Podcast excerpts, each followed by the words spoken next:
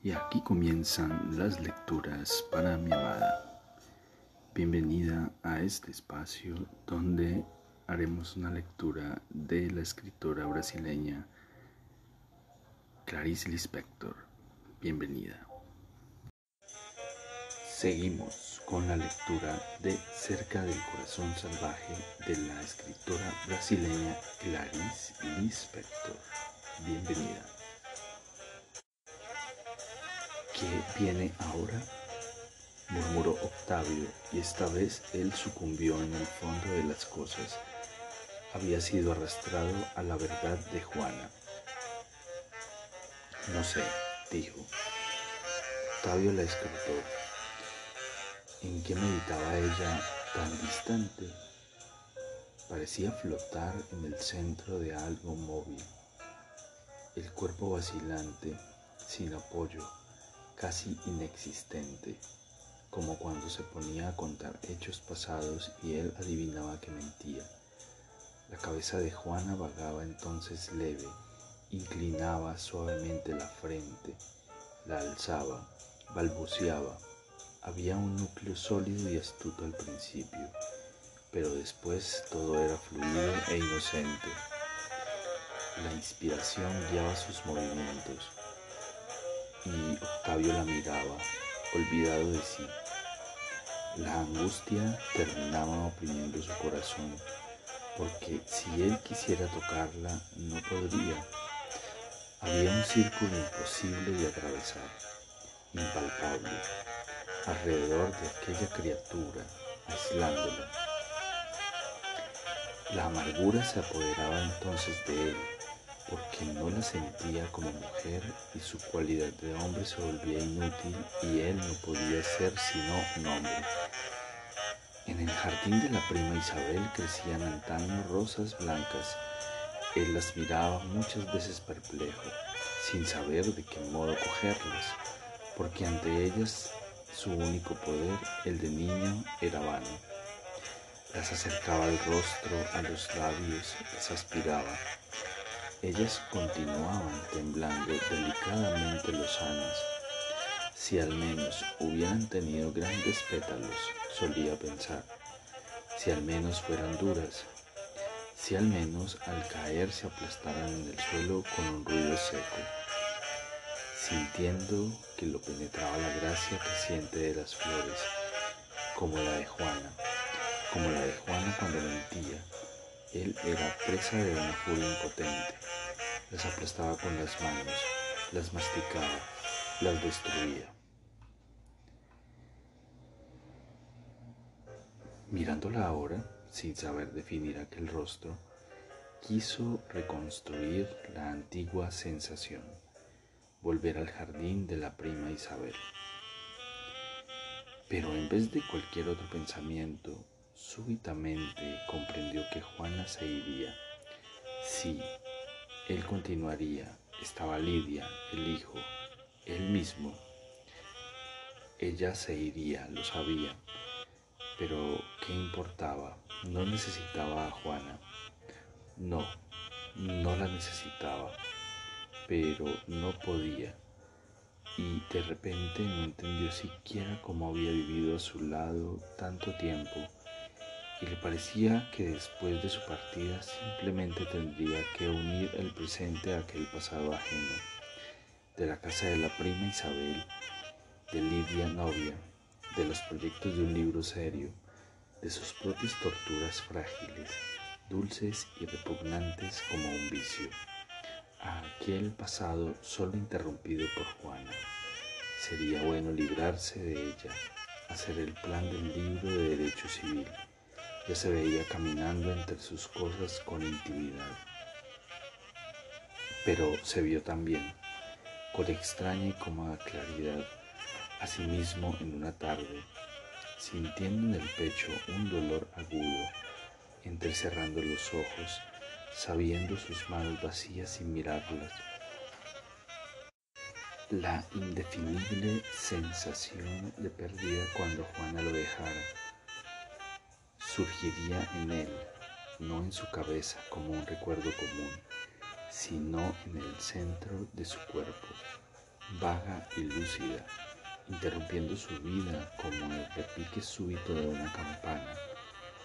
Sufriría como si existiera mintiendo cosas locas, pero como si no pudiera expulsar la alucinación y la aspirara cada vez más como un aire que en el interior del cuerpo pudiera transformarse felizmente en agua. Sentiría el espacio abierto y límpido en su corazón, donde ninguna de las semillas de Juana había podido cubrir el bosque porque ella era imposible de poseer como el pensamiento futuro. Pero ella era suya, sí, profundamente pero era suya. Sí, profundamente, difusamente como una música oída. Mía, mía, no te vayas, imploró desde el fondo de su ser. Pero él no pronunciaría tales palabras porque deseaba que ella se fuera. No sabría qué hacer de Juana si ella se quedara. Volvería a Lidia, encinta y amplia al cabo de un momento supo que había elegido la renuncia de lo que era más precioso en su ser, de aquella pequeña porción sufridora que al lado de Juana conseguía vivir. Y tras un momento de dolor, como si se abandonase a sí mismo, los ojos fulgurando de fatiga, sintió la impotencia de desear algo futuro. Perplejo, asistía al fin su purificación violenta y extraña, como si entrase lentamente en un mundo inorgánico. ¿Quieres realmente un hijo? preguntó, porque, medroso de la soledad en que había avanzado, quiso súbitamente vincularse a la vida, apoyarse en Juana hasta poder apoyarse en Lidia, como quien al atravesar un abismo se agarra a las piedras pequeñas hasta alcanzar la mayor. No sabríamos cómo hacerlo vivir, llegó la voz de Juana. Sí, tienes razón, dijo él asustado, y deseaba violentamente la presencia de Lidia. Volver, volver para siempre. Comprendió que esta sería su última noche con Juana, la última, la última. No, quizá no tenga, quizá yo tenga razón, prosiguió Juana.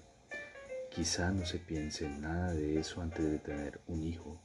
Se enciende una lámpara bien fuerte, todo queda claro y seguro. Se toma té todas las tardes, se borda, sobre todo una lámpara más clara que esta, y el hijo vive. Eso es verdad, tanto que nos has temido por la vida del hijo de Lidia. Ni un músculo del rostro de Octavio se movió sus ojos no pestañaron, pero todo él se condensó y su palidez brilló como una vela encendida. Juana continuaba hablando lentamente, pero él no la oyó porque poco a poco, casi sin pensar, la cólera le fue subiendo desde el corazón pesado, le ensordeció los oídos, le nubló los ojos. Lo que se debatía en él, la rabia torpe y jadeante, Así pues ella sabía lo de Lidia, lo del hijo, sabía y se callaba. Me estaba engañando. La carga asfixiante cada vez pesaba más en su interior. Admitía mi infamia serenamente. Continuaban durmiendo junto a mí, soportándome. ¿Desde cuándo? ¿Por qué? Pero santo Dios, ¿por qué? Infame. Juana se sobresaltó, alzó la cabeza miserable. Su voz apenas se contenía en su garganta acartonada. Las venas del cuello y de la cabeza palpitaban gruesas, nudosas, triunfales. Fue tu tía quien te llamó víbora. Sí, víbora, víbora, víbora. Ahora él gritaba histérico, sin dominarse. Víbora. Cada grito apenas se liberaba de su fuente convulsa, privaba casi alegre en el aire. Ella lo observaba, aporreando la mesa con sus puños, enloquecido, llorando de ira. ¿Cuánto tiempo?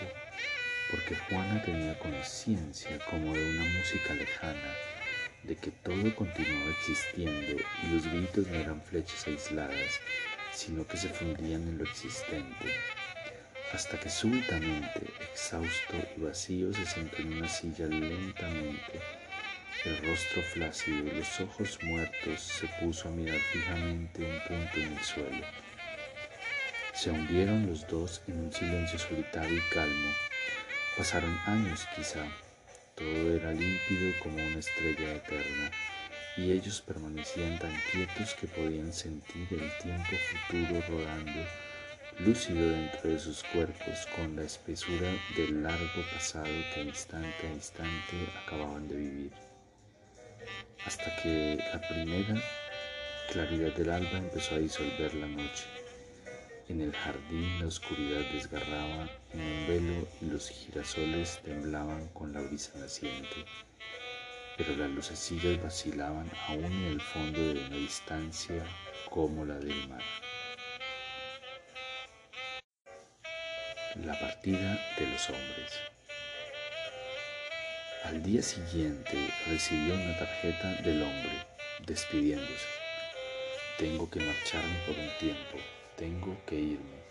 Me vinieron a buscar, Juana. Volveré, volveré. Espérame. Sabes que no soy nada. Volveré. Ni siquiera llegaría a ver ni a oír sin ti. Si me abandonas, todavía viviré un poco. El tiempo que un pájaro queda en el aire sin mover las alas. Después me caeré, me caeré y moriré. Juana, si no muero ahora es porque volveré. No puedo decir más, pero puedo ver a través de ti. Dios me ayude y te ayude. Única. Volveré.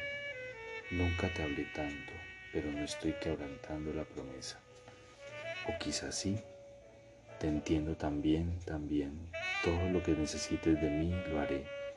Dios te bendiga. Te mando mi medallita con San Cristóbal y Santa Teresita. Dobló la carta lentamente. Recordó el rostro del hombre los últimos días, sus ojos húmedos, turbios, de gato enfermo, y alrededor de la piel, la piel oscurecida y roja como un crepúsculo. ¿A dónde habría ido? Desde luego, su vida era confusa, confusa de hechos, y en cierto sentido él le parecía sin relación con esos hechos. La mujer que lo mantenía, aquella distracción en relación consigo mismo como de quien no tuvo un comienzo ni espera un fin. ¿A dónde habría ido? Había sufrido mucho los últimos días, debería haberle hablado, incluso lo intentó, pero después, distraída, egoísta, lo había olvidado. ¿A dónde había ido? se preguntó. Los brazos vacíos, el torbellino giraba, giraba y ella se encontraba de nuevo en el inicio del camino. Miró la nota donde la letra era fina e indecisa, las frases escritas con cuidado y dificultad. Volvió a ver el rostro del amante y amaba levemente aquellos rasgos claros. Cerró los ojos un instante. Sintió de nuevo el olor que venía de los corredores sombríos de aquella casa inexplorada con solo un aposento revelado, donde había conocido de nuevo el amor. Olor a manzanas viejas, dulces y viejas, que venía de las paredes, de sus profundidades. Volvió a ver la cama estrecha que había sido sustituida por una ancha y blanda, la timidez alegre con que el hombre había abierto la puerta aquel día y había espiado el rostro de Juana sorprendiendo su sorpresa. El barquito sobre las olas excesivamente verdes, casi hundido, se cerraban un poco los párpados y el barco se movía. Pero todo se había deslizado sobre ella, nada la había poseído.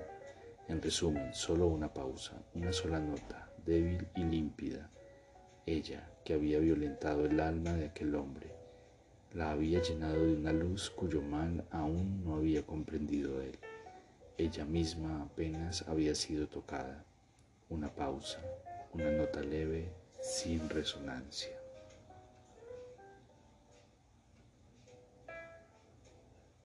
Y aquí terminan las lecturas para mi amada. Espero este capítulo haya sido de tu agrado. Te amo, te amo con todo mi ser, todo mi corazón.